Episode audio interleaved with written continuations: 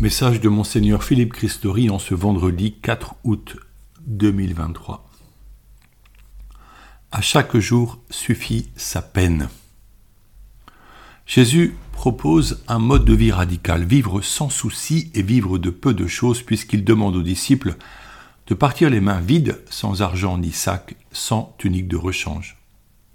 Dans l'Évangile, il est dit que le Fils de l'homme, c'est-à-dire Jésus, n'a pas de pierre où reposer sa tête. Cela exprime la précarité dans laquelle vivait la petite communauté des apôtres avec leur maître.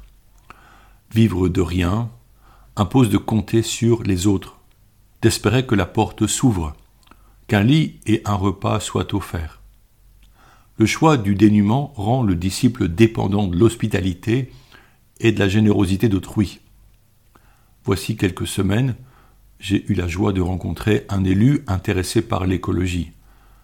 Face au réchauffement climatique incontrôlable, qui présage des drames humains importants, il appelle à la décroissance.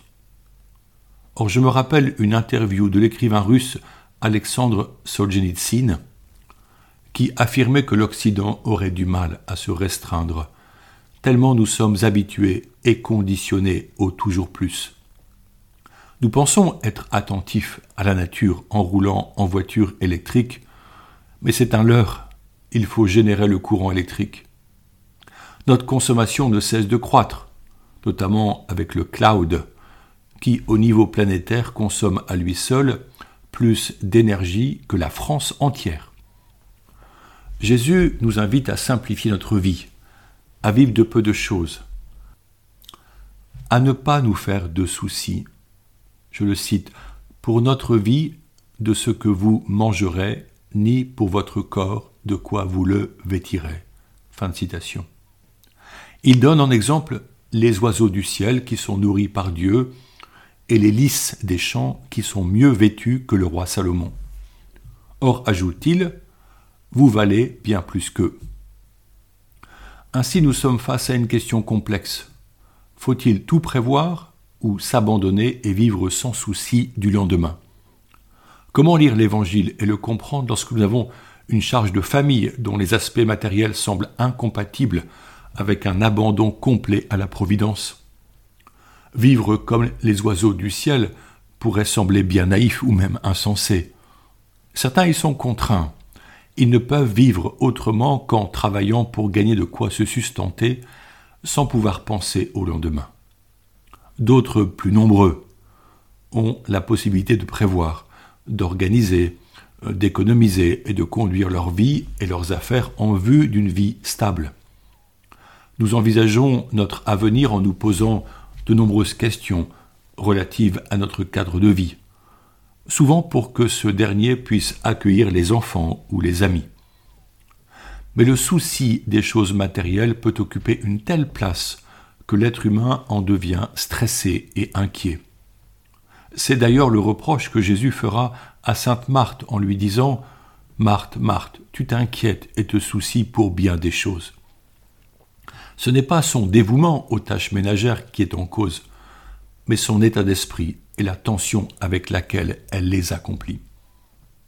Pourquoi Jésus insiste-t-il?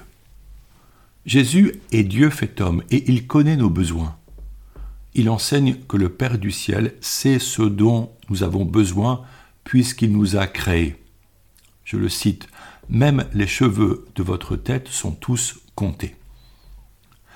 Mais il nous met en garde. L'inquiétude peut recouvrir notre bonheur d'un voile obscur. Les hommes peuvent être tentés de se protéger, de se cacher derrière de hauts murs, s'enfermant dans un égoïsme qui conduit à la solitude et à la tristesse.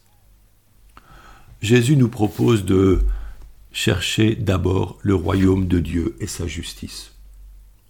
Il promet que tout ce que nous recherchons et qui est nécessaire nous sera donné. Il y a un acte de foi à poser envers la providence de Dieu, c'est-à-dire en l'œuvre même de la grâce divine qui nous donne quotidiennement ce dont nous avons besoin. Quelle liberté alors que de vivre avec l'assurance que nous avons un Dieu et Seigneur qui prend soin de nous, qui éclaire nos vies par son Saint-Esprit, qui fortifie nos relations humaines, familiales et conjugales, qui nous donne la sagesse pour éduquer nos enfants. Ainsi faut-il trouver un juste équilibre entre l'abandon à la divine providence et la tentation de compter d'abord sur soi-même dans l'inquiétude de l'avenir. Avec l'expérience, on découvre que personne ne domine ni ne maîtrise la vie. Les maladies graves en sont comme un rappel douloureux. Apprenons à recevoir la vie comme un don de Dieu. La vie se reçoit avec gratitude. Être chrétien et croire en notre Dieu d'amour peut sembler une folie. Dieu est amour, écrit Saint Jean au terme de sa longue vie. Cet amour, Saint Paul l'enseigne dans un passage appelé l'hymne à l'amour. On pourrait le résumer par cette sentence S'il me manque l'amour, je ne suis rien.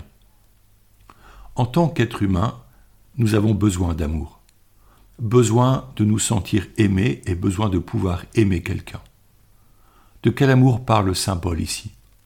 Le mot grec qu'il utilise est agapé.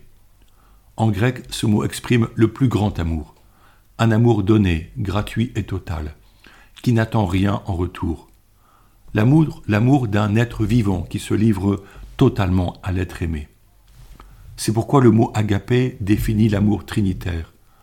Le Père engendre éternellement le Fils dans l'amour, et le Fils se reçoit éternellement du Père dans l'amour et l'amour échangé entre le Père et le Fils se nomme le Saint-Esprit.